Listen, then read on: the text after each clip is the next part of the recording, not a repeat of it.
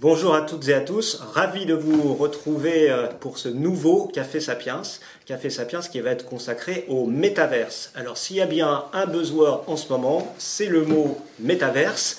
Et c'est un sujet forcément qui rentre en résonance avec les préoccupations et les centres d'intérêt du think tank Institut Sapiens qui cherche à mettre l'humain au cœur du numérique. Alors je suis Raphaël Krivine et euh, j'anime régulièrement des cafés Sapiens et je précise, je ne suis pas l'avatar de Raphaël Krivine, euh, mon avatar a des cheveux et je suis avec euh, un invité, lui aussi en, chair en os. Je crois qu'il pourrait avoir plusieurs avatars. Il y a Philippe Rodriguez, l'entrepreneur du numérique. le deuxième avatar, c'est Philippe Rodriguez, qui est un banquier d'affaires euh, dans la blockchain et dans les nouvelles techno. Et puis, il y a Philippe Rodriguez, le pédagogue, pédagogue qui a euh, écrit un bouquin il y a quelques années euh, sur la blockchain. Et je me rappelle d'une intervention que tu avais avec beaucoup de simplicité expliquer le fonctionnement du Bitcoin peer-to-peer. Hein. Et, donc là, tu sors euh, demain, je crois, ou aujourd'hui, il est déjà sorti. Il est sorti hier. Voilà, la révolution métaverse, le défi de la nouvelle frontière d'Internet, chez Duno, où euh, eh bien, tu euh, abordes avec passion cette, ce nouveau, cette, nouvelle, cette nouvelle tendance. Alors, euh, peut-être euh, déjà à propos de toi, je t'ai décrit brièvement, mais tu vas peut-être euh, donner quelques précisions sur. non, non, tu, l'as extrêmement bien fait. Effectivement, dans la journée, je suis banquier d'affaires dans une banque d'affaires qui s'appelle Avolta et qui consacre eh bien, la totalité de son énergie à accompagner des, entrepreneurs de la technologie, de la tech hein, en Europe on est adossé à une, banque d'investissement qui s'appelle Alantra, qui, euh, qui, est une banque d'investissement globale importante. Et, voilà, et, on, mène des opérations de fusion-acquisition, des opérations de, levée de fonds euh, pour des entreprises, euh, des entreprises de technologie. Moi, je suis très intéressé par, d'une part, des sujets de, de, mobilité, transition écologique, mais également par des sujets qui sont des sujets liés à la blockchain, aux crypto, aux NFT et au métaverse. Et donc voilà, donc j'étais amené à mener plusieurs opérations dans ces domaines depuis, euh, depuis 5-6 euh, ans. Et, euh, et c'est ce qui me met en contact avec les entrepreneurs les plus talentueux dans, le domaine. Ok, merci Philippe. Alors ce que, ce que je, je vous propose, c'est bah, d'essayer de, de, réfléchir sur le métaverse. Est-ce que c'est la révolution que tu annonces? Est-ce que c'est un effet hype euh, Est-ce que c'est éphémère euh, Est-ce que voir Est-ce que c'est bullshit comme certains le prétendent C'était même mhm. un, sous-titre d'un article des Échos. Et peut-être que donc j'aurai une batterie de questions, puis après il y aura éventuellement des, des questions du public. Et peut-être qu'on devrait commencer rapidement, un peu ben, pour s'échauffer, si je puis dire, par des définitions. le métaverse, le Web 3, NFT, DAO. Est-ce que tu peux oui, ça, fait, beaucoup de Voilà, mais alors, allez, métaverse pour commencer, ta définition. Par, par métaverse. Bah, il y a beaucoup de définitions du, du, du métaverse. Déjà, on peut se poser la question de savoir si on dit un métaverse ou des métaverses. Hein. Et donc il y a tout un débat sur, sur le sujet. Moi je préfère le métavers comme étant euh, le métavers en français, le métaverse en, en anglais. Et je préfère euh, le, singulier euh, parce que ça exprime mieux en fait l'utopie, quelque part, l'endroit vers lequel on veut aller dans, dans, dans, le métavers qui est une nouvelle frontière de l'Internet, une nouvelle version du web. Et de la même façon qu'on dit le web, on ne dit pas les web, on ne dit pas les Internets, on dit l'Internet. Et bien de la même façon, je pense en fait qu'on va être amené à dire peu à peu le, métavers. Euh, et en tous les cas, ça n'empêche pas d'avoir des plateformes qui sont, qui sont différentes. Alors qu'est-ce que font euh, ces plateformes? Ce sont des univers immersifs qui ont un certain nombre de caractéristiques.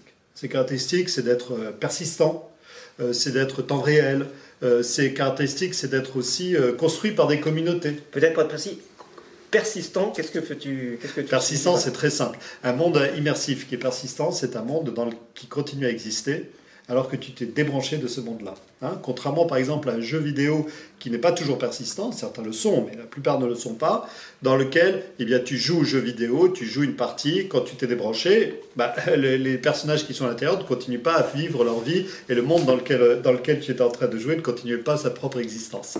Donc euh, euh, là, la persistance, c'est vraiment ça, c'est de se dire que eh bien, si je me déconnecte, ce monde continue à exister, continue à évoluer, et lorsque je vais me reconnecter, je vais euh, découvrir ces évolutions. Donc la persistance c'est une des caractéristiques effectivement annoncées euh, du, du, métavers, puisque tous ne le sont pas encore. Et donc euh, c'est une, une, des caractéristiques annoncées. J'ai annoncé temps réel. Euh, c'est vrai que aujourd'hui c'est très difficile de faire des, systèmes immersifs qui soient totalement temps réel. Hein. Dans la réalité, beaucoup de beaucoup de systèmes aujourd'hui utilisent quelques astuces pour éviter d'être totalement en temps réel. On imagine bien que si la totalité des utilisateurs euh, des réseaux sociaux euh, basculaient dans le métavers, euh, ça voudrait dire probablement quelques milliards d'utilisateurs en même temps sur un même système. Ça c'est tout un défi technologique. Voilà pour les quelques caractéristiques. La construction par les communautés, super important. C'est quelque chose qui caractérise aussi très fortement les métavers et notamment les, ce qu'on appelle les métavers ouverts les métavers qui, qui, donnent accès aux communautés pour les créer. Et donc métavers, ça ne veut pas dire Web 3. Enfin, est-ce que ce sont des synonymes ou pas? Ah, c'est une très bonne question. C'est une très bonne question parce que euh, souvent, en fait, euh, quelqu'un va commencer à parler du métavers et puis il glisse sur le Web 3, ou parfois quelqu'un parle du Web 3 et finit par parler du, du métavers.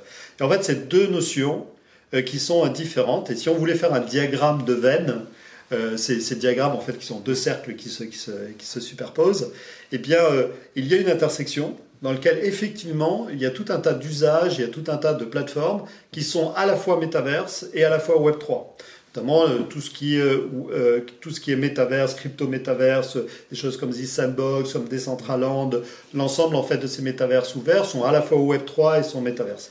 Néanmoins, à l'extérieur de cette intersection, on va trouver euh, des usages ou des fonctionnalités qui sont seulement Web 3. C'est le cas par exemple de la DeFi qui est vraiment Web 3 qui n'est pas très métaverse en fait dans la réalité. Et puis des choses qui peuvent être métaverses, qui sont des expériences immersives, qui ne nécessitent pas forcément d'utiliser la totalité euh, euh, de ce qu'est le mouvement euh, Web 3.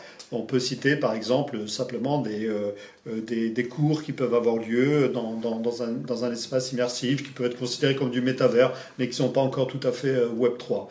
Donc, donc voilà, ce sont des notions qui sont connexes euh, dans lequel il y a une intersection forte, mais qui sont deux concepts assez différents en fait. Et puis, euh, encore une, mini définition, les tokens, les NFT, euh, parce que là aussi, quand on parle de métavers, on parle très souvent aussi de, NFT, donc des définitions. Ben, le, le, jeton numérique, en fait, qui est un actif digital qui fonctionne dans une, dans une blockchain, euh, il peut être de deux natures. Il peut être de nature fongible, donc un petit peu comme une pièce de 2 euros qu'on peut échanger contre une autre pièce de 2 euros. Donc ça, c'est ce qu'on a communément appelé les cryptos, en fait, qui sont euh, des, donc des éléments qui sont euh, fongibles. Et puis, il y a également des, des, jetons qui sont appelés non fongibles, parce que chacun d'entre eux a une existence propre et on ne peut pas tout à fait l'échanger contre un autre. Et, et voilà, c'est ce qu'on a appelé donc les NFT. Et dernière définition, parce que je crois que sinon, euh, j'imagine, il suffit d'aller euh, consulter ton, ton, bouquin pour, pour, aller plus loin, mais euh, la DAO, tout ce qui est voilà, les, organisations autonomes décentralisées. La DAO, c'est bon, parce que ça, c'est aussi une notion importante au cœur peut-être de, l'utopie ou de, des rêves qu'on peut avoir autour du métavers. Oui, tu as raison. Le, le, la, DAO, c'est un, un, vieux rêve. D'abord, la, DAO, la DAO, la première fois que ça a été cité, c'est en 2014, hein, donc c'est pas quelque chose de nouveau. Et, euh, ça, a été, euh, ça, a été, euh, ça a été inventé notamment pour, pour imaginer la façon dont on pouvait décentraliser les organisations. Et faire qu'une organisation, qui aujourd'hui peut être une société, qui peut être une institution, qui peut être une association, on imaginait en fait comment on pouvait traduire ça dans un environnement décentralisé. Et a été inventé le concept de Distributed Autonomous Organization, qui sont en fait des organisations autonomes et distribuées, euh, distribuées parce qu'elles sont effectivement euh, décentralisées, autonomes parce que au lieu d'avoir une gouvernance humaine, comme la plupart des cas que je viens de citer, des sociétés, une association ou bien une institution, généralement on trouve une organisation humaine qui va prendre un certain nombre de décisions pour, pour sa gouvernance. Ici, la gouvernance est gérée par du code et gérée par des algorithmes. Donc une DAO, eh bien c'est quelque chose, c'est un, euh, une nouvelle entité euh, qui peut remplacer euh, eh bien une société, un fonds d'investissement, qui peut remplacer aussi, on trouve des DAO qui, jouent, le, qui le rôle d'une partie du système, du système bancaire. Donc en gros, c'est une organisation qui est gérée plutôt par des algorithmes plutôt que d'être gérée par une organisation humaine. Merci. Et eh bien, je crois que maintenant on va pouvoir plus s'intéresser, euh, euh, je dirais, au, même au, plan de ton, bouquin. Et euh, assez vite, tu abordes l'aspect culturel du métaverse, la génération Z, le gaming, et d'ailleurs tu as commencé à parler des jeux, puis je pense que finalement aujourd'hui la première application concrète du, du métavers, la crise du Covid aussi, qui est récente et qui a conduit les gens à se retrouver chez eux enfermés. Bref, explique-nous un petit peu tout ça. Ben, dans, chacune des révolutions euh, technologiques, on donne beaucoup, beaucoup d'importance aux technologies, en se disant c'est toutes ces technologies euh, qui ont permis en fait d'avoir l'avènement en fait de ces, de ces nouveaux usages. Euh, dans la réalité, l'aspect culturel est, très important dans, l'avènement d'une nouvelle révolution, d'un nouvel espace. Et il s'avère en fait que sur ce sujet, sur ce sujet du métaverse, on a vraiment un sous-jacent culturel qui est très très fort. On a d'une part euh, une, une, sorte de, euh, d'imagination collective, un imaginaire collectif qui a été créé grâce à la littérature et grâce en fait au cinéma. C'est-à-dire que lorsqu'on parle de métavers, euh, très souvent, eh bien, on, va, on va me dire Ah, c'est ce qui est décrit dans le film de Spielberg qui s'appelle Ready Player One. Et effectivement, ça, ancre des, possibilités. Si on a très peur du métavers, on va dire ça ressemble beaucoup à Matrix, hein, qui, est la version euh, euh, peut-être angoissante mm. du, du, du métavers. Et, c'est pareil pour la littérature. On a, il y a tout un tas d'auteurs de, depuis les années 80 qui ont commencé à écrire ces sujets. On peut, citer William Gibson, qui est un, des, un des, grands euh, du mouvement cyberpunk, mais également Neil Stephenson, qui a d'ailleurs imaginé le nom de, de, de, Métavers. C'est lui qui a, qui a, imaginé ce, nom-là. Et donc l'ensemble de ces, de ces auteurs de science-fiction ont finalement euh, forgé notre imaginaire concernant le, le, métavers. Donc cet aspect culturel, il est super, super, super fort parce que beaucoup d'artistes, beaucoup d'activistes, beaucoup finalement de, euh, de mais peut-être aussi de, euh, de développeurs euh, se sont euh, construits euh, cet imaginaire par rapport à cet imaginaire qu'on leur avait proposé à travers, à travers ces œuvres. Deuxième phénomène, un phénomène de, génération Z, qui sont, qui sont omniprésents aujourd'hui au centre de l'influence de la mode, sur l'influence de nos achats, et qui, et qui effectivement sont une, sont une, génération tout à fait attachante euh, parce que euh, ce sont, ce sont des, euh, ce sont, c'est une génération qui, qui est non pas qui n'a pas vécu la transformation du digital. Ils sont nés avec le digital. Donc ils sont, ils sont nés en fait avec, avec, avec ben, des ordinateurs dans les mains et des téléphones portables dans les mains. Et les jeux, non, enfin tu rajoutes pas en plus. Et, et, ce sont de grands joueurs. Mm. Et ce sont effectivement de, de, grands joueurs, plutôt pour les garçons que, que pour les filles, mais ce sont effectivement de, de, grands joueurs. Et finalement, ce sont, c'est une génération qui aujourd'hui, lorsqu'on les interroge, nous disent beaucoup de choses sur le métavers. Et c'est important parce que c'est eux qui sont en train de le créer. Ils sont en train de nous dire finalement que bah, le, le, le, virtuel, c'est pas beaucoup plus virtuel que le réel, et que pour eux, le, virtuel est aussi réel que le réel. Ils nous disent aussi, par exemple, que et il y a plusieurs études qui montrent ça, que finalement les liens sociaux qui sont créés dans, ces espaces virtuels, dans le métavers, bah pour eux sont aussi importants que les liens sociaux qu'ils ont en fait dans la vraie, dans la vraie vie. Et on pourrait vivre ça comme une sorte de repli, puisque c'est aussi une génération qui a connu beaucoup de crises, connu la crise en fait de 2008-2010, qui connaît la crise en fait du terrorisme, qui connaît la crise en fait géopolitique qu'on a pu connaître pendant toutes ces années-là. Donc on pourrait penser que c'est une sorte de repli euh, du réel pour aller vers le virtuel, mais en fait, pas du tout. Dans un même temps, ce également une, c'est également une génération qui est très positive. C'est une génération d'entrepreneurs, c'est une génération d'activistes, c'est une génération de créateurs d'associations. C'est une génération qui est aussi très euh, en lien avec les enjeux, les enjeux climatiques, les enjeux de transformation de la société. Donc c'est à la fois une génération qui est très euh, entreprenante et qui en même temps à ce, à ce, à cette, ce don d'ubiquité qu'ils ont pu euh, finalement euh, gagner euh, par le fait qu'ils ont vécu avec le digital, en naissant avec le digital, et qu'ils ont cette ubiquité réelle, virtuelle, qui leur pose aucun souci. Donc, génération Z, super important pour comprendre ça. Et pourquoi aujourd'hui beaucoup d'entreprises sont hyper intéressées par le métavers? C'est aussi parce que ça leur permet de toucher les classes, les, la génération la plus influente sur la mode, la plus influente en fait sur, sur pas mal d'achats. Tu as noté la pandémie, c'est juste. La pandémie nous a pris, nous a donné finalement, euh, nous a finalement euh, donné une sorte de conscience sur le fait que on pouvait euh, mener beaucoup d'opérations à distance et beaucoup d'opérations virtuelles. Pas tout, mais il y avait beaucoup de choses que l'on pouvait faire. Je cite souvent en fait cette, cette, cette phrase de, du, du, du, PDG de, de Société Générale, Frédéric Oudéa, qui disait Je ne savais pas en fait qu'on pouvait faire fonctionner une, une, entreprise comme la Société Générale en télétravail, mais en fait je me suis rendu compte que c'était euh, possible et je l'ai appris euh, finalement en le faisant. Et c'est super important de comprendre ça parce que finalement on se dit eh bien euh, c'est parce qu'on a été obligé de le faire qu'on s'est rendu compte qu'il y avait beaucoup de choses qui étaient possibles, avec des limites certes, mais beaucoup de choses devenaient possibles et que finalement il y avait, il y avait, il y avait du bien dans, dans tout ça. Alors, le métavers, c'est aussi beaucoup de techno, des briques technologiques, des building blocks. Donc, euh, imaginons euh, une bande de gars, là, ils mangent deux pizzas pour faire euh, une équipe, puis ils disent on va lancer un projet en e-learning, en formation et autres. Ils ont besoin de, quoi? Ils vont pouvoir s'appuyer sur, sur quelles briques ça, aussi, t'en parles évidemment dans, ton Ouais, j'ai fait deux, chapitres là-dessus parce que ça me paraissait important de distinguer deux types de technologies. Pour moi, il y a un groupe de technologies que j'appelle les technologies immersives, qui sont en fait l'ensemble des technologies qui permettent de rendre immersif une, expérience. Donc dans les technologies immersives, on va trouver le spatial computing, la capacité en fait de pouvoir traduire un environnement et de le, traduire de façon immersive, euh, qui comprend également la connexion aux différents devices pour pouvoir obtenir euh, tout ça. Euh, mais c'est aussi pas mal de, réseaux, c'est pas mal aussi de, de il y a aussi des couches qui sont des couches même beaucoup plus basses, qui sont les couches des semi-conducteurs, comment on va faire pour, faire fonctionner, tout ça.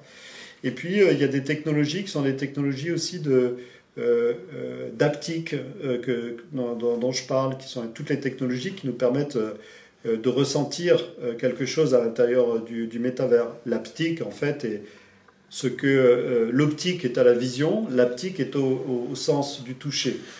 Donc c'est ça qui nous permet en fait d'avoir une sensation de toucher, d'avoir une sensation euh, parfois aussi de, euh, de force, une, sensation de vibration.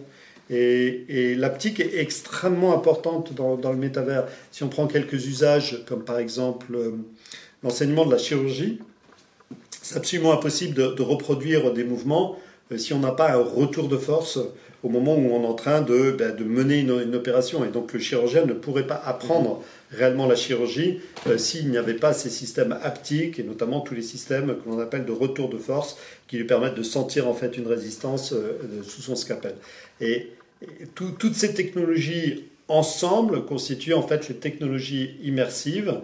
Il y a déjà beaucoup d'acteurs qui sont positionnés euh, sur, sur ça et qui offrent des briques pour pouvoir, pour pouvoir mettre en place des solutions. Deuxième groupe de techno, euh, évidemment euh, la blockchain. Euh, et là-dedans, pourquoi, pourquoi la blockchain? Parce que pour la première fois, en fait, on a un outil qui nous permet de façon désintermédiaire de pouvoir prouver une propriété, de pouvoir transmettre de pair à pair une propriété, de pouvoir faire que finalement quelque chose devient unique ou devient, peut porter une valeur à l'intérieur de, l'Internet. C'est l'objet d'ailleurs euh, du, euh, avant la blockchain de, de, la base de Bitcoin qui est, à l'origine de, tout ça. Et euh, ces technologies sont fondamentales pour pouvoir rentrer dans des univers métavers, certes un peu plus Web 3, donc dans, dans mon graphique, c'est un peu plus les gens qui sont intéressés par les métavers ouverts, les métavers qui, qui donne lieu en fait à ces constructions à base de Web 3. Mais on voit beaucoup beaucoup d'expériences qui ont lieu sur ces, euh, sur, sur ces sujets. Donc euh, je conseille effectivement la bonne compréhension de ces sujets blockchain aussi.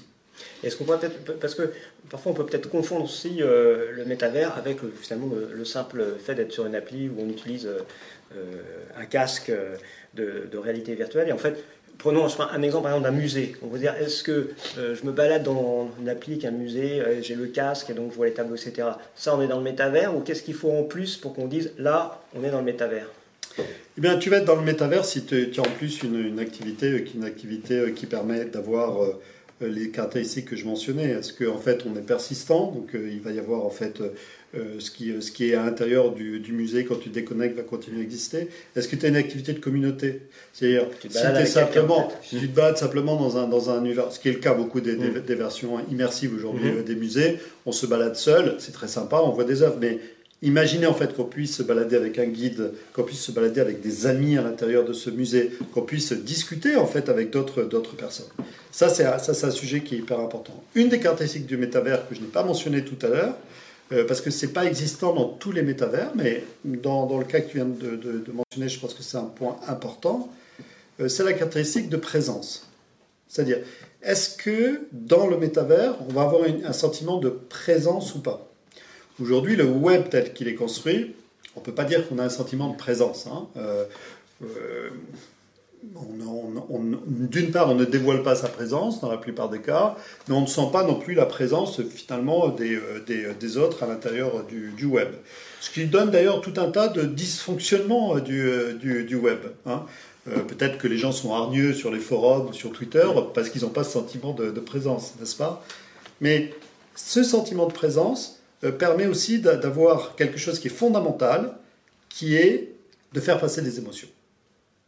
Et par exemple, l'apprentissage de quelque chose, l'apprentissage du euh, faire un cours par exemple sur l'histoire de l'art, eh bien ça nécessite de faire passer des émotions. Ça ne peut pas être simplement qu'un film, ça ne peut pas être qu'un documentaire. Et simplement le fait de pouvoir euh, percevoir ces, ces, émotions, de pouvoir faire ressentir à l'autre personne ces émotions, euh, eh bien, nous mène dans une, autre, dans une autre dimension. Nous mène dans une dimension différente euh, qui, est, qui est plus forte dans le métavers que ça peut l'être dans les expériences immersives que l'on a connues jusqu'à présent. Ok, euh, troisième territoire, je dirais, abordé dans ton bouquin, c'est l'économie du métavers. Et en particulier, tu insistes finalement sur, sur, les, sur les créatifs, en fait, qui vont pouvoir plus monétiser, valoriser mm. euh, leurs œuvres, et pas à l'instant T, mais aussi euh, dans le temps. Est-ce que mm. tu pourrais nous donner ton éclairage Oui, alors plusieurs choses. D'une part, en fait, euh, et j'en reviens aux générations Z, les générations Z sont super à l'aise avec l'argent. Hein. Que, et, sur le fait en fait de, de, de, pouvoir monétiser une partie de ce qu'ils font. C'est quelque chose sur lequel ils sont très très très à l'aise et c'est un, un, moteur pour, pour eux que de pouvoir dire je fais ça parce que je vais pouvoir gagner de l'argent. Ça peut être des cryptos, ça peut être. Mais je, je, je, je réalise à profit d'un certain nombre d'expériences que je vais faire. Je vais mettre ça en préambule. Je n'en avais pas parlé tout à l'heure et je pense que c'est important dans ce contexte-là. Euh, le métavers, il y a effectivement cette notion culturelle, il y a cette notion technologique, et il y a aussi cette notion évidemment économique.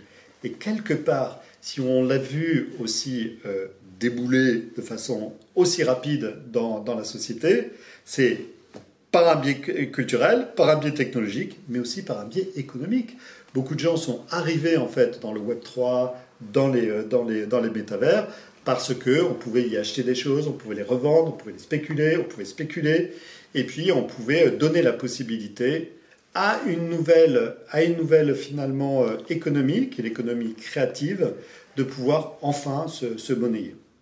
Cette économie créative, c'est aujourd'hui, dans la version du web actuelle, probablement quelque chose qui ressemble au prolétariat du web.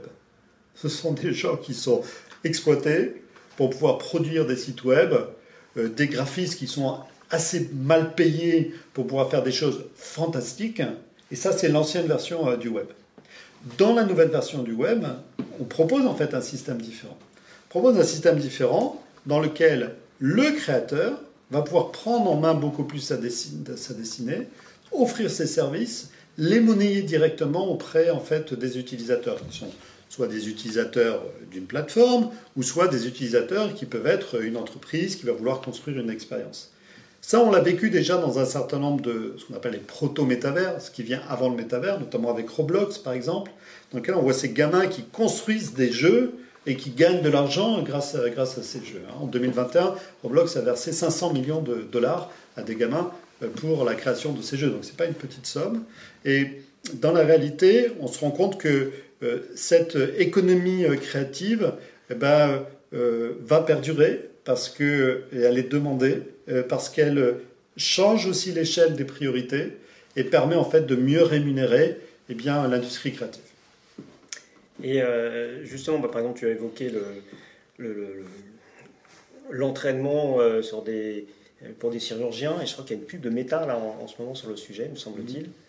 Mais concrètement, j'ai envie de dire, toi Philippe, est-ce qu'aujourd'hui, là tout à l'heure, tu vas rentrer chez toi, est-ce que tu, vas te, plonger dans le métavers après? Je suis sur l'usage. Quels sont les usages? Là, tu parles des artistes. Qu'il y a des exemples vraiment concrets? On dire, ça, ça y est, là, on y est. C'est pas du proto, on y est. Ou est-ce que tu vois plus comme euh, en devenir, euh, où on en est en termes de maturité Ou euh, pour les adeptes du Gartner, sur le hype, on est où Mais déjà du concret, est-ce que c'est possible On est vraiment au début de la courbe en termes d'adhésion. De, pour, pour, plusieurs raisons. Hein. D'une part, parce que l'usage aujourd'hui est assez peu développé, parce que le métavers, en fait, n'est pas encore totalement construit et on manque d'expériences qui sont des expériences qui soient suffisamment riches pour, pour le faire. Donc aujourd'hui, il s'agit plutôt d'expériences qui sont des expériences pour essayer, ou parfois un peu de metaverse washing, euh, qui sont, euh, mais, mais on n'a pas réellement en fait. Euh, le côté, je, je, mets metaverse, un coup de tampon sur des projets. Ça peut arriver. Hmm. Aujourd'hui, on est encore dans cette période-là. Mais aussi parce que le metaverse n'a pas encore gagné l'adhésion du, du public. Et, pour de bonnes raisons d'ailleurs, ça, me paraît, ça me paraît tout à fait euh, normal. Lorsqu'on parle du métavers, on se rend compte qu'on a euh, à peu près 60% euh, des gens qui disent je ne sais pas très bien ce que c'est, mais j'ai pas très envie de savoir. On a 20% des gens qui disent je comprends ce que c'est et ça me fait très peur. Et il y a 20% des gens qui disent je comprends ce que c'est et j'ai vraiment envie de, qu'il progresse. Donc il y a un énorme progrès à faire sur ce qu'est l'acceptation sociale euh, du métavers. Et, bien sûr, pourquoi? Parce qu'on a un certain nombre de défis qui sont déjà en fait apparents et qui, euh, qui pourraient empêcher son, son, développement et sur lequel il va falloir euh, travailler tous ensemble. Et d'ailleurs, la CETU Sapien a un rôle à jouer là-dedans, à la fois de réflexion, mais aussi probablement d'être de, un endroit de débat pour s'assurer en fait que cette acceptation sociale devienne, devienne plus forte en termes d'usage, au-delà des jeux vidéo, là, il y a déjà euh, Fortnite, etc. On peut dire que c'est du, c'est, du métavers, mais sinon, est-ce qu'il y a vraiment des exemples? Ça y est, là c'est parti, il y a 200 000, une communauté de tant de personnes qui est sur tel outil, et c'est parti. Je pensais par exemple à une appli, je sais pas si est-ce que c'est du Web3 ou du euh, Audius, je crois, par exemple, dans, le, euh, dans le une espèce de concurrent, on pourrait dire, de Deezer ou de Spotify, où les artistes, je pense, peuvent poster leur propre musique. C'est des, des, choses comme ça? Euh, sur les proto-métavers, c'est-à-dire des choses qui annoncent en fait le métavers, mais qui sont pas encore, qui n'ont pas toutes les caractéristiques que j'ai présentées euh, du métavers. tu, cites, Fortnite, c'est un, bon exemple. Fortnite, lorsqu'on regarde l'usage de, Fortnite, euh, il ne s'agit pas tout à fait d'un jeu vidéo. Il s'agit en fait d'un lieu de rencontre pour, une certaine classe d'âge. c'est un peu le golf euh, du, euh, des jeunes en fait. c'est l'endroit dans lequel on va jouer, et puis pendant qu'on mm. joue, on peut être sur Discord, on mm. peut mm. échanger, c'est là où on construit des liens sociaux, et c'est l'endroit dans lequel on va euh, on dirait en français traîner. Hein. Mm-hmm. On, va, on va traîner, mais pour, euh, pour pouvoir euh, discuter. À mon époque, on traînait euh, plutôt autour du flipper, voilà. Mais il faut aussi peut-être. Baby-foot, baby-foot. Oh, baby-foot, ok. Et, mais mais aujourd'hui, les jeunes traînent plutôt autour de, de, Fortnite. Donc on n'est plus dans la dimension tout à fait du jeu vidéo, mm-hmm. c'est important. On est dans une autre dimension. Et probablement que le métavers futur va, va, va ressembler, va ressembler à ça. Donc, est-ce que le métavers aujourd'hui existe? Est-ce qu'on a suffisamment d'usage pour dire euh, voilà, ça existe? Ma réponse est plutôt non. Euh, est-ce qu'on est, en train de, est est en train de développer un certain nombre d'usages? La réponse est oui, et ça va venir assez vite. Et alors, j'ai trouvé là dans, dans, ton bouquin une, euh, tu vends du rêve, de, peut-être de l'utopie, tu parles bien commun numérique, peut-être euh, euh, d'un monde où euh, il n'y a plus de français, anglais, allemand, on est tous citoyens d'un monde plus vaste. Et ça me rappelle un petit peu, j'aurais envie de dire, la, la, fin du siècle dernier, où on, rêvait d'Internet, les GAFA et les grandes structures. Donc tu penses que ça peut renouveler tout ça? Parce qu'en même temps, finalement, bah, ceux qui font le, le jeu aujourd'hui, c'est méta, donc en fait, c'est Facebook, et on, revient à un joueur euh, très très important que le, les adeptes du métaverse espèrent peut-être un jour, euh, euh, non pas vaincre, mais en tout cas, ils espèrent créer un, contre-pouvoir d'une certaine manière. Donc, où on est à réflexion sur le sujet? Non, non, c'est un, vrai, un vrai enjeu. ça dépend de nous. en fait, ça va dépendre de nous. Ça va dépendre d'ailleurs de chacun d'entre nous. chacun d'entre nous, on a, le choix de, participer à des expériences ou de ne pas, participer. je ne veux pas faire non plus de procès d'intention sur ce que veut faire Meta dans ce domaine parce qu'il euh, est probable euh, que euh, Meta s'oriente aussi vers, vers, des systèmes plus ouverts, sous la pression d'ailleurs du, du, public, qui va probablement demander à ce qu'il y ait, à ce beaucoup plus d'ouverture de, de, ces systèmes. Donc, pourquoi je, je parle d'un bien commun numérique? C'est qu'il me semble en fait que la seule possibilité pour avoir quelque chose qui soit réellement dans la philosophie de ce qu'était l'Internet au démarrage, eh bien, c'est de rendre le métavers, euh, de le transformer en un bien commun numérique. C'est-à-dire quelque chose qui soit à la fois géré pour le, pour, euh, pour le bien commun, mais qui soit géré aussi de façon décentralisée, comme, les, comme le sont les couches basses de, de, de l'Internet, avec des organisations internationales indépendantes, certes privées, mais, mais, mais indépendantes, et qui euh, gère euh, la, gouvernance complexe euh, de, l'Internet, mais qui est plutôt bien gérée aujourd'hui, et que l'on peut d'ailleurs prendre comme, comme étant un exemple de gouvernance qui fonctionne, de gouvernance internationale qui fonctionne plutôt, plutôt bien le, Web 2 est arrivé par-dessus avec une recentralisation à travers les plateformes. On a la possibilité avec le Web 3 et le métavers de construire quelque chose de, différent. Et c'est nous qui allons décider. Lorsqu'on voit les initiatives de The Sandbox, de Decentraland,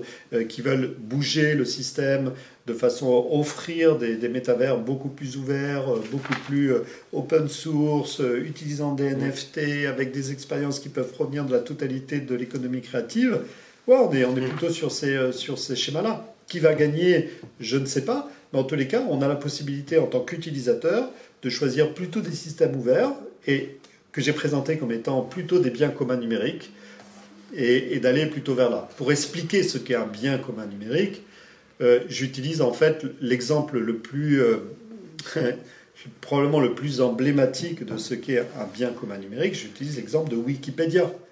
Euh, Wikipédia n'a toujours pas euh, en fait d'organisation euh, centrale.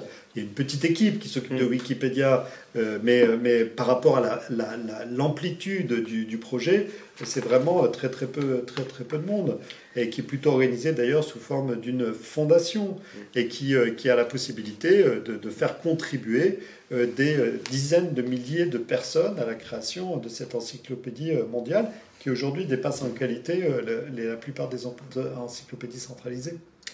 Alors dans les, critiques, les, doutes qu'on peut euh, euh, lire ou entendre sur le métaverse, il y a finalement ce, sujet de la, dépendance numérique d'une certaine manière, hein, de se dire que on va qu'on va se retrouver avec des gens qui sont happés, qui passent plus de temps euh, dans les univers euh, numériques. C'est l'objet d'ailleurs, j'ai présenté, je trouve que c'était plutôt euh, bien d'un bouquin qui, que je recommande à, nos, à, nos spectateurs qui s'appelle les liens artificiels de Nathan Devers chez Alban Michel, qui est un, roman, un roman de, science-fiction, l'histoire d'un jeune type pianiste raté et puis qui se lance dans un jeu euh, qui s'appelle Antimonde, un jeu de. C'est le métaverse. Euh, il gagne sa vie d'ailleurs grâce à ça. Et, euh, c'est la version romancée en fait. C'est la version romancée et pour prendre voilà une, citation, c'est on ne vit ensemble qu'en étant séparés, ensemble et séparés, séparés mais ensemble. Donc tout ce sujet de se dire que voilà, on vit en parallèle, on est enfermé chez soi et quand on est dans le métro, on croise des, millions, enfin des, de, personnes sans leur parler et qui elles-mêmes sont euh, probablement euh, avec leur avatar dans le, dans le même jeu. Donc euh, pour, je vais vous citer des, mots savants que vous pourrez utiliser dans les dîners en, ville. C'est tout d'abord, est-ce qu'on ne va pas tomber dans le nétaolisme, une forme de cyberdépendance au numérique?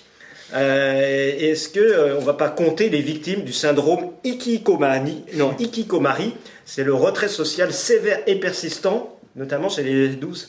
65 euh, ans. Bon, t'as pas l'air pour le moment d'en souffrir trop. Non, non, l'ikikomari, bon, c'est un, syndrome qui, qui, qui, qui, est connu effectivement de, des praticiens. Euh, le netaolisme est quelque chose qui existe depuis que l'Internet existe. Hein. Euh, il, il, il, fait partie aujourd'hui dysfonctionnement, d'un dysfonctionnement mental qui, fait partie effectivement d'un sujet de, santé mentale qui est, important. cette addiction à, l'Internet, je pense qu'on en souffre tous un peu, hein, donc voilà. Mais c'est vrai qu'il peut y avoir des personnes qui en souffrent de façon beaucoup plus, importante que d'autres. Et effectivement, euh, euh, lorsqu'on aborde ces sujets de, santé mentale, c'est un des sujets qui, arrive le, premier, euh, c'est de se dire, eh bien, on va vivre une accélération de ces, de ces externalités négatives que l'on a sur l'usage de, l'Internet. Avec le Web 3, avec le métaverse, on sent que ces externalités négatives vont être bien sûr effectivement très augmentées. Euh, c'est pas si évident, en fait. C'est pas, pas, si, pas si clair parce que euh, plusieurs choses. D'une part, il y a un certain nombre de praticiens euh, sur le sujet de santé mentale qui préconisent en fait l'utilisation euh, d'applications métavers pour pouvoir soigner un certain nombre de, de, dysfonctionnements. Donc, hyper intéressant de se, rendre, compte que dans un espèce d'effet boomerang, eh bien, il y a des, il y a des praticiens qui commencent à utiliser euh, ces systèmes-là pour euh, obtenir plus de calme, pour pouvoir méditer, pour pouvoir obtenir en fait euh, des sujets sur des sujets, des sujets de, notamment de, concentration. J'ai rencontré une, une, entreprise incroyable à Barcelone qui travaille sur ces sujets et qui aide en fait notamment les seniors à travers des jeux qui ont lieu dans, dans, ces espaces virtuels, de façon à améliorer un certain nombre de, euh, de dysfonctionnements, de, de, de, spatialité, des dysfonctionnements en fait de, euh, de, focalisation sur, sur, certains détails. Donc c'est vraiment incroyable de se dire que euh, bah, finalement ce qui pourrait apparaître comme étant un défaut pourrait devenir une, une qualité. Aujourd'hui, euh, je ne sais pas dire en fait si ce netaolisme va augmenter avec le, le métavers ou pas. J'espère, j'espère que non. En tous les cas, il faut accompagner euh, l'ensemble des, euh, des utilisateurs dans, dans, dans, ces méfaits probables de façon à ne pas tomber dans ces addictions. Voilà, la, la question, mais tarte à la crème, c'est écolo le métavers? C'est pas tarte à la crème, c'est une question importante, tu as raison de la poser. En tout cas, on la, elle est souvent. Euh, oui, et tu as raison, ça fait partie dans les débats, des, souvent des, des, des, sujets. Euh, euh, j'étais dans un dîner familial hier soir, et dans lequel on m'a dit effectivement, mais le métavers, c'est énergivore. Et, et, donc, on n'en veut pas parce que c'est énergivore. Et je, je, crois, pour ma part, en fait, que, que chaque activité humaine, tu en conviendras facilement avec moi, consomme de l'énergie. et, et, on peut se poser la question de savoir si cette énergie est bien consommée ou, pas. Et donc voilà, c'est difficile d'avoir un jugement moral par rapport à ça. Je ne sais pas qui euh, pourra avoir le jugement moral pour dire cette activité est importante et donc on y consacre de l'énergie. Celle-là ne l'est pas et ne nécessite pas d'énergie. Il est évident que le métavers va consommer de l'énergie. Euh, tout est fait pour qu'il en consomme de moins en moins, euh, notamment euh, ben, les modifications qui ont été faites dans, les blockchains récemment, ben, une meilleure, meilleure sobriété dans l'utilisation des data centers, et, tout le monde travaille plutôt dans, dans, ce sens-là. Maintenant, est-ce qu'on doit dépenser un petit peu plus d'énergie pour permettre, par exemple, d'avoir des systèmes qui permettent à chaque habitant de la planète de pouvoir finalement prendre n'importe quel cours avec n'importe quel professeur dans le monde entier euh, et de façon euh, en abolissant les distances. Moi, j'aurais tendance à dire plutôt que oui, et dans ce cas-là, ça peut être intéressant de dépenser un peu plus d'énergie pour pouvoir euh, obtenir ça. J'accompagne notamment une entreprise qui est en train de développer un métavers, le métavers du, de l'éducation globale. C'est un marché, c'était vraiment un projet extrêmement ambitieux et, dans lequel les enfants et des adultes vont pouvoir apprendre à l'intérieur du, du, métavers à travers des expériences qui sont apportées par des communautés. Dernier point, ça consomme de l'énergie, mais on se déplace moins. Donc, euh, si, on prend le cas, euh, si on prend le cas, de, par exemple, de l'utilisation euh, du métavers dans, dans, dans, les entreprises, un endroit où on est capable de réaliser, par exemple, des jumeaux numériques d'une usine et qui permettent de régler cette usine, de pouvoir la contrôler sans avoir à déplacer euh, des euh, dizaines, de vingtaines de collaborateurs près de l'usine et de pouvoir en fait d'avoir euh, l'ensemble de ces, de ces personnels dans des avions et finalement de, le faire, de le faire de l'endroit où ils habitent. Effectivement, il faut avoir une vue holistique de ce, de ce sujet. Donc énergivore, oui, peut-être un peu. est-ce que, est-ce est-ce que c'est important? Oui, probablement. Alors, tu, disais, finalement, on, approche un peu de la fin, tu disais qu'on était au début de, ta courbe, donc là, euh, c'est en devenir. Et euh, comme ça, puis en plus, tu es expérimenté, mais d'après toi, il faudra, donc, dans combien de temps? Un an, trois ans, cinq ans? Tu dis, ah, ça y est, là maintenant, je vois où on en est. Que là, ça se cherche, mais est-ce que, compte tenu de ton expérience, euh, tu, tu, te projettes pour dire, voilà, il nous faut encore un certain temps, pour dire dix ans voilà. Je pense que rendez-vous euh, dans 2032, en 2032 ou euh, qu'est-ce qu'on Non, je pense que d'ici euh, trois ans, en 2025, je pense qu'on aura des, applications qui, qui, seront des applications grand public qui fonctionneront extrêmement bien. par, par deux, deux, phénomènes. Un phénomène de petites entreprises extrêmement agiles qui veulent conquérir ces marchés et qui sont en train de livrer des expériences dans ces domaines. Et d'autre part, le marché des très grandes entreprises de la tech qui sont aussi en train de, défendre leur part de marché sur le sujet. Euh, on a compris en fait qu'Apple était extrêmement intéressé par, ce marché-là. Ils vont d'ailleurs euh, livrer bientôt euh, de, nouveaux casques. mais également Facebook qui a annoncé par son changement de nom la direction qu'il prenait qui était très forte, les investissements massifs qu'ils sont en train de faire dans le domaine. Et puis peut-être un certain nombre d'acteurs un peu plus en embuscade, des gens comme Microsoft qui ont déjà des, très beaux casques de réalité virtuelle, mais qui ont aussi un accès aux entreprises avec lesquelles ils sont en train de transformer euh, des applications comme Teams de nouvelles applications comme Mesh qui permettent en fait de réaliser des, réunions virtuelles. Ils, sont sur le point de racheter euh, euh, un, grand acteur du, jeu vidéo, une dépense de 90 milliards de, dollars. On peut imaginer aussi que, tout ça, ça soit dans leur plan.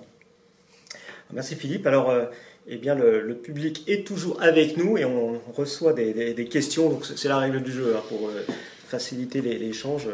Euh, on prend les, les questions euh, écrites. Alors, première, première question sur les, sujets des métiers. Parce que c'est vrai, quand il y a une nouvelle techno, il y a aussi des nouveaux métiers. Je pense des concepteurs, architectes, avocats aussi, hein, puisque on n'a on pas eu le temps de, d'évoquer le sujet, mais il y a aussi de euh, tout un terrain en friche euh, là-dessus. Voilà, quels sont les nouveaux métiers, euh, les gens que tu rencontres Est-ce qu'il y a des écoles sur le sujet? Oui, alors il y a une école qui, notamment avec Ciplon, qui, a, mhm. qui, a, créé en fait une, université, une, académie du, du métavers qui, qui, se développe très vite. Donc il y a, beaucoup d'étudiants. et, je, pense que c'est un, sujet important dans lequel il faut, il faut effectivement former à ces, à ces nouveaux en tous les cas, ces nouvelles euh, technologies, ces nouveaux environnements, des nouveaux métiers, oui, euh, bien sûr, parce qu'en fait, il va falloir créer des expériences euh, virtuelles. Ces, chefs de projet qui vont animer ces expériences virtuelles ont, ont besoin d'avoir des talents vraiment différents que ce qu'on observait jusqu'à maintenant.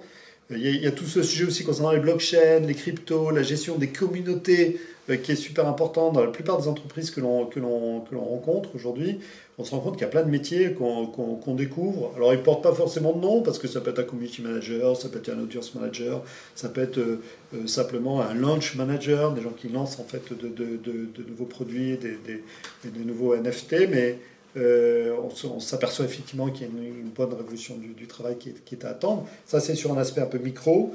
Et sur un aspect macro, ben, finalement, je sais que vous aimez beaucoup les sujets sur l'intelligence artificielle à l'Institut Sapiens. Oui.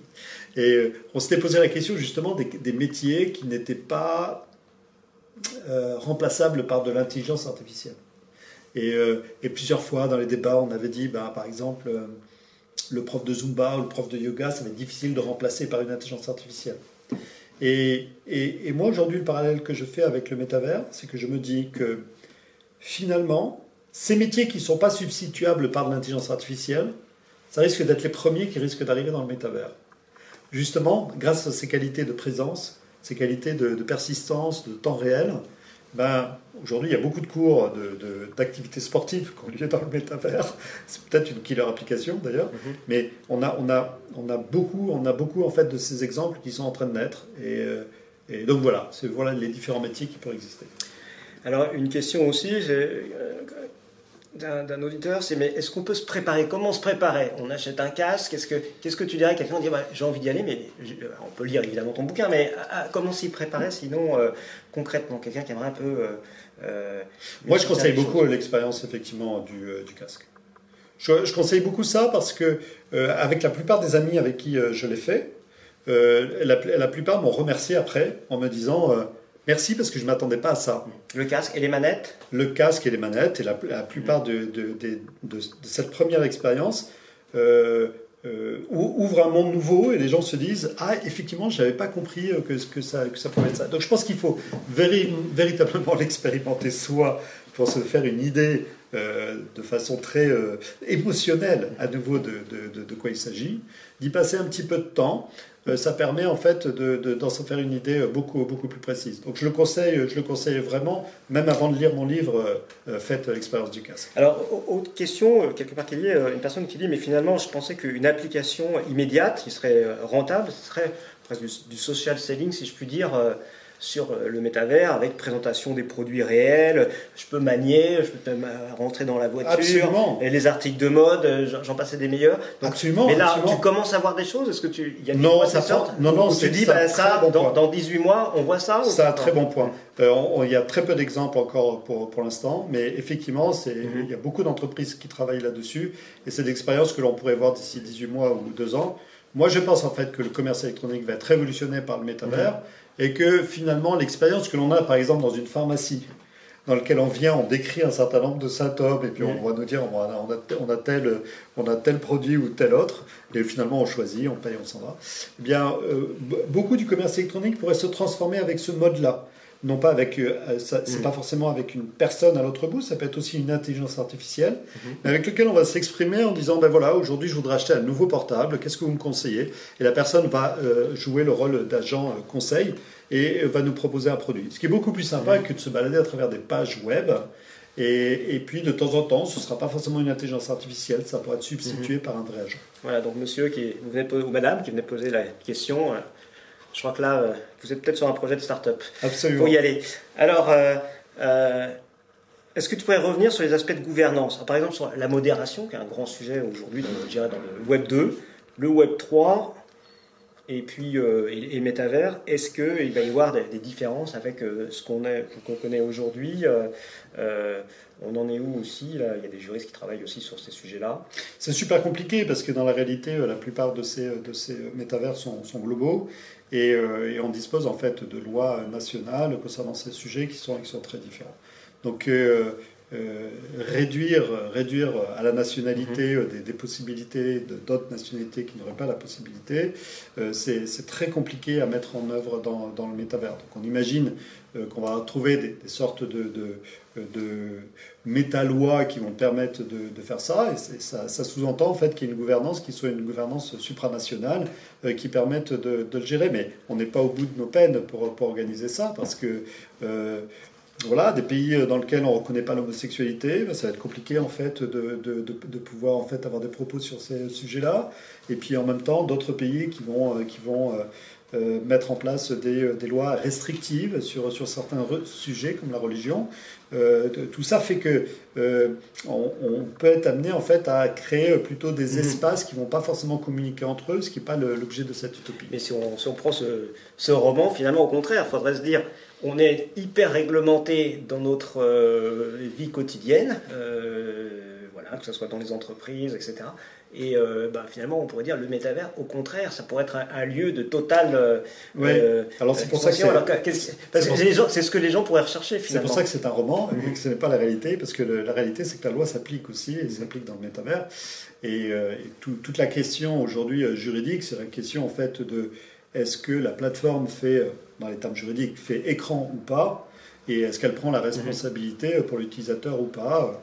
Et les gens qui sont plus penchés sur les métavers ouverts préféraient euh, des systèmes dans lesquels la plateforme ne, fasse pas écran et, en même temps le législateur préférait que, euh, que, la plateforme prenne ses responsabilités. Donc tout ça, ça va nous amener à pas, mal, pas mal de questions, à des moments où les interactions vont devenir plus fortes. Donc se posent des questions de cyberharcèlement qui vont être beaucoup plus fortes dans les endroits dans lesquels il y a une sociabilité euh, plus, plus forte. Hein.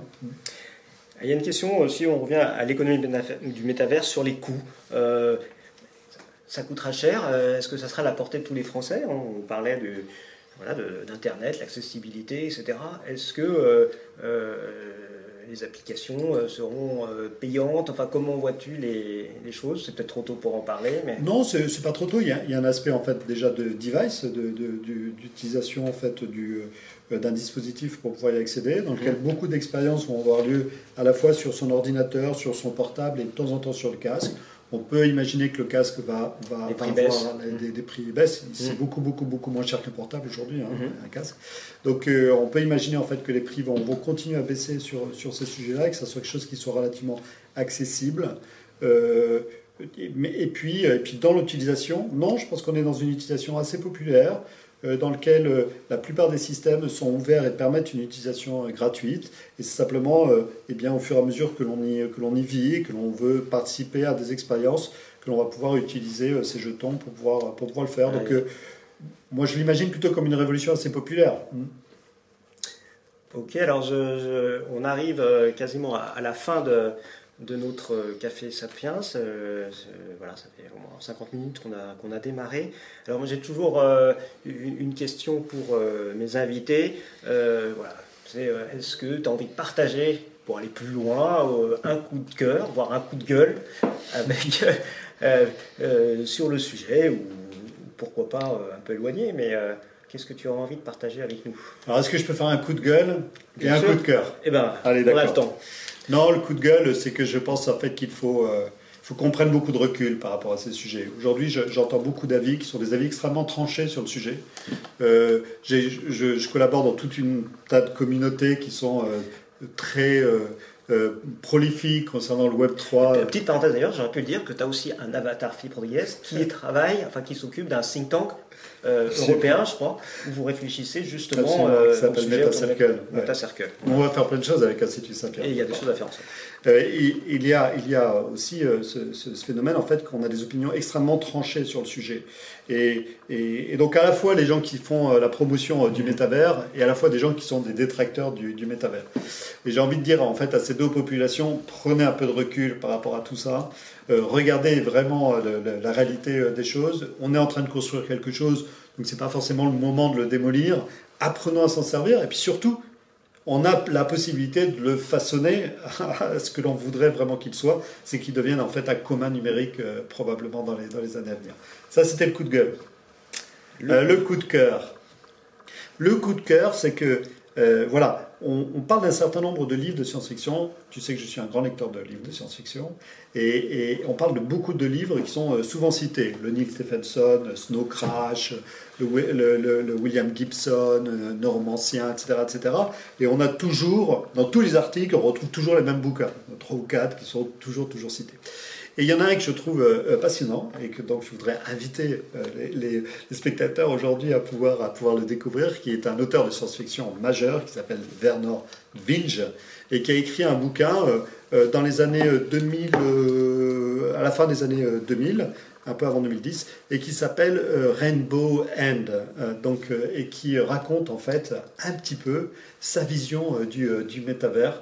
Et il le fait de façon spectaculaire et avec une notion qui est hyper intéressante, c'est que lui, il imagine plutôt le métavers dans sa version réalité augmentée plutôt que simplement réalité euh, immersive ou réalité euh, virtuelle.